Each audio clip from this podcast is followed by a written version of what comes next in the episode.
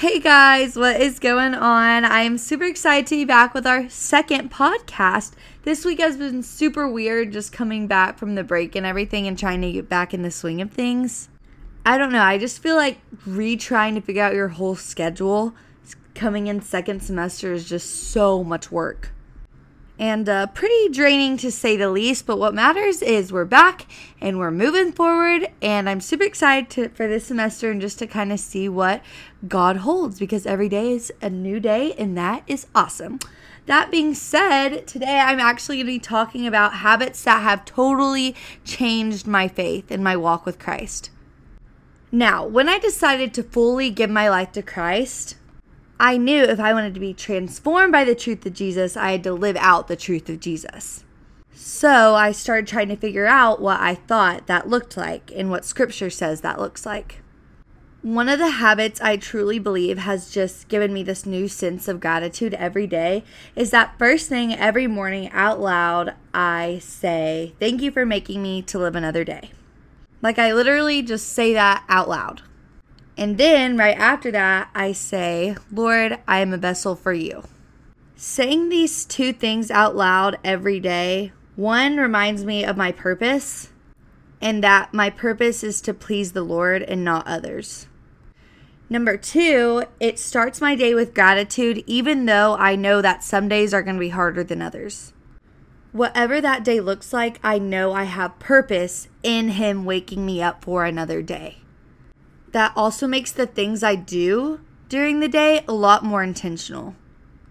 And some days, yeah, they're um, gonna be pretty hard. Some days I'm gonna wake up and I'm gonna say thank you for making me today for today, and I'm gonna accidentally hit someone on my bike. That's a true story. And some days are gonna be the best days of my life. But it's just a matter of giving thanks every day. The second thing I do is I read a Psalms every morning and every evening. The first thing I do when I wake up is I say this two things out loud and then I read a Psalms and then right before bed I close with the same Psalms. Doing this every day has just allowed me to start my day on the right track um, with truth and scripture and to close the day in peace and rest because we know that scripture does bring peace and it does bring rest and my goal in life is to get to know as God as much as I can while I'm on this earth. Psalms 3 5 says, I lie down and sleep, I wake again because the Lord sustains me. I will not be afraid of a thousand people who have taken their stands against me on every side. Like, what a better way to start a morning than that? And then following that, Psalms 5, verse 3 says, In the morning, Lord, you hear my voice. In the morning, I plead my case with you and watch expectantly. I want to wake up every single morning of my life watching expectant, expectantly, knowing that God's going to use me today.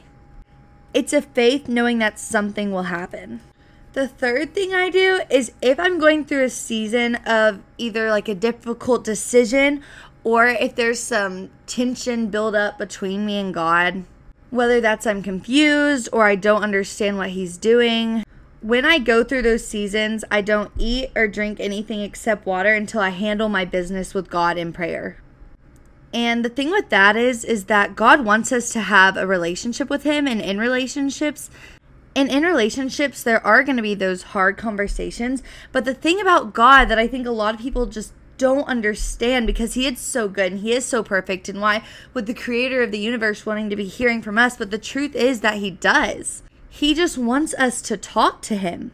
And i've gone through some pretty confusing times with me and god and it, i haven't always said the nice things but the fact that i'm communicating with him and praying for that understanding is continuing to grow my relationship with christ. If you take a look at the book of job job um, didn't always say the nicest things to God. I mean, he was really going through it. He would have prayers where he was yelling at God, wishing that God never even made him. But what I think is so profound is that when Satan first tests Job, the Lord comes in and says to Satan, Have you considered my servant Job? No one else on this earth is like him, a man of perfect integrity who fears God and turns away from evil. Even though Job was yelling at God and like saying things like, I wish you never even made me on this earth. You've made my life terrible. God still is saying, this is my servant Job, and he has pleased me. He has done well even after things. Because what mattered was that Job was talking to God. Through the hard times, Job didn't turn away from God. He didn't say, you know what, I'm going to handle this on my own, or you know what, I give up. I'm going to give in to this temptation. Though he was having hard conversations with God and was frustrated with God, he still continued to talk to him. And that's what we need to do in our life. If you're going through a season where you're you're mad at God, you're frustrated, you're wondering why this happened, Talk to God. Talk to God for understanding. He wants to hear from you and He wants to know you. Now, the fourth thing I do is that I remind myself it is a privilege to read God's Word and that He loves me the same if I do or if I don't. The fact is that Scripture is here so I can know the characteristics of God and understand Him better. We've all had that church camp high where we go and then right after church we're like, "Oh, I'm going to read my Bible every day and I'm going to start this new devotional." I've been there and that usually lasts maybe a week if we're pushing it. And it's because during those times I was living a checklist Christianity. And in recognizing that it's a privilege and a gift has allowed me to see what a privilege and gift it is that I get to read this Bible every day. I think during those church camp highs, I would give up because I would think, oh, well, God's love's going to change for me because I haven't been reading this scripture.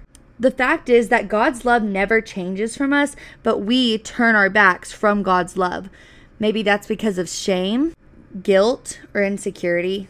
Because the fact is, if you're not running to God, you're running away from God.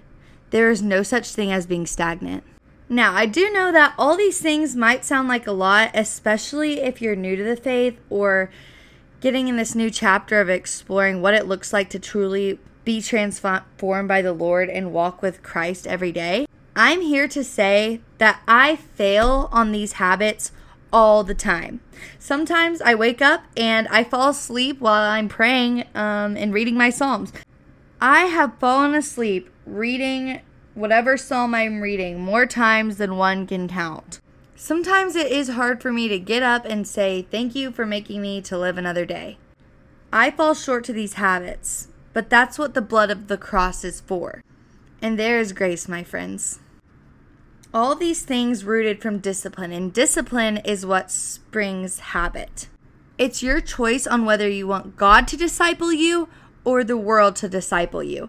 In church the other day, we talked about how the world's going to disciple you whether you want it to or not. The choice is for you to make on whether you want scripture and God's word to disciple you. That's where the battle lies. And finally, just to close out, I'm going to read my Psalms that I actually read this morning, and that's Psalms 23. And this has just given me a lot of peace to start my day. It says, The Lord is my shepherd, I have what I need. He lets me lie down in green pastures, He leads me beside quiet waters. He renews my life, He leads me along the right path for His name's sake.